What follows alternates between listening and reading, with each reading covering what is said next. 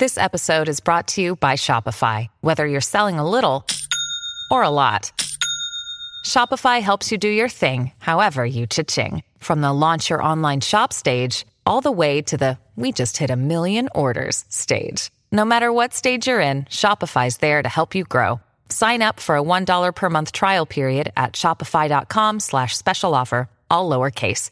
That's shopify.com slash special offer.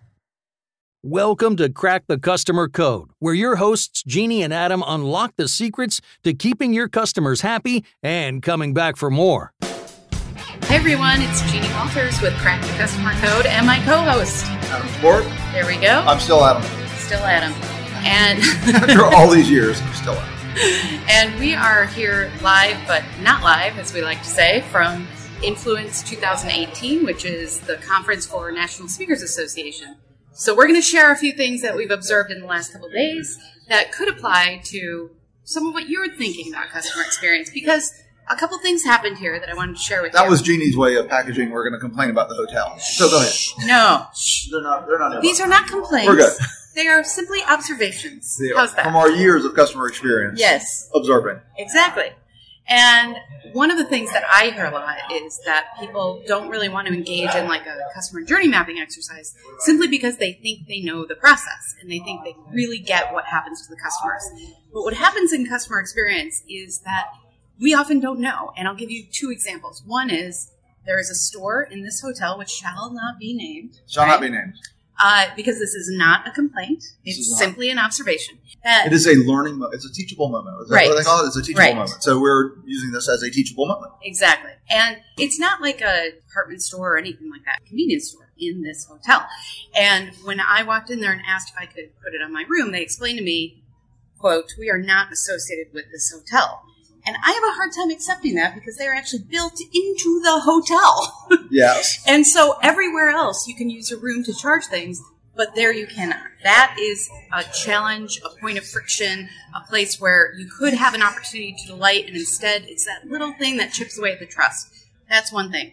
Another thing is, Well, let's let's dig into that for a second Okay, because that go. happens. You can't change that. That's Right. a legal thing. That it's a literally a separate business that's renting space. But what the hotel needs to understand is that this is still representing their experience, Absolutely. right? This is what we, t- we talked about in other episodes. Mm-hmm. We're a subcontractor. It's not legally, it's not the same Right. business, but it's representing the experience. We are in the hotel. Very few people are going to make that distinction. We only know that because it sort of came up in the interaction, but most people just assume it's part of the hotel. So you have to understand what the people you're contracting to deliver the experience are doing on your behalf. So that's a lesson to take away from that. well, and to understand that in a way, if you don't think that that's part of your customer experience simply because on paper it says that you're separate entities, that's just wrong. You have to look at things from your customer's perspective. So journey mapping and things like that can really enlighten those areas for you. Absolutely. What was the second one, Jenny? The second thing, observation, uh, was as Adam and I know, we are members of the loyalty programs at hotels, and often that comes with small perks like a bottle of water.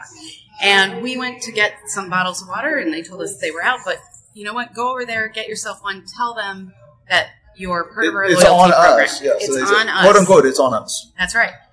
When I went over there and explained that to the person at the cash register, they got very kind of disturbed and agitated, and they were writing my name down. They were calling the front desk, and then one of them said, "Well, it's okay this time, but just so you know, they can't tell us what to do because that's not my manager." Talk about something that has nothing to do with my customer experience. who your manager is.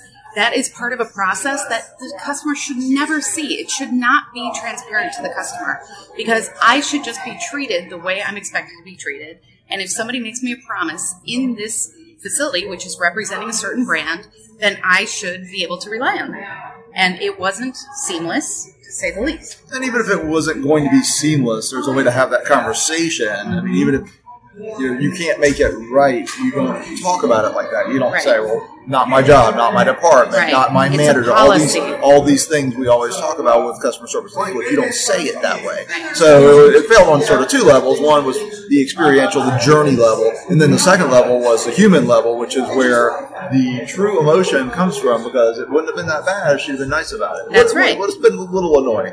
Right. But when it happened like that, and she It was, was put on me. defensive, and Yeah. like, that make that takes a eh, yes, kind of experience and makes it an actually a negative experience. Right. So lessons to be learned. What, what's our takeaway, Jeannie? I think our takeaway is never think you know everything until you really do start thinking about that lens of the customer.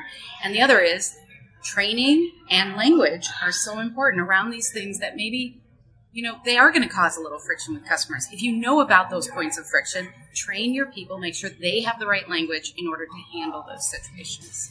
All right. Well, with that, we are out. Thank you so much. This has been a live, not live, episode of Crack the Customer Code, and we will see you on the next episode.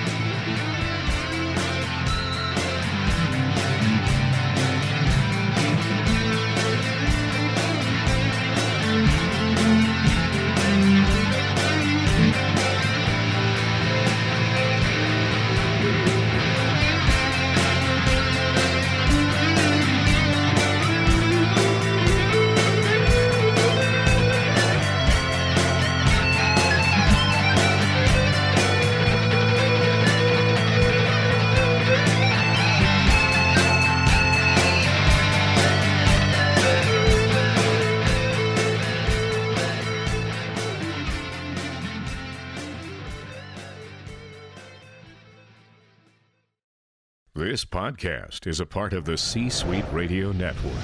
For more top business podcasts, visit c-suiteradio.com.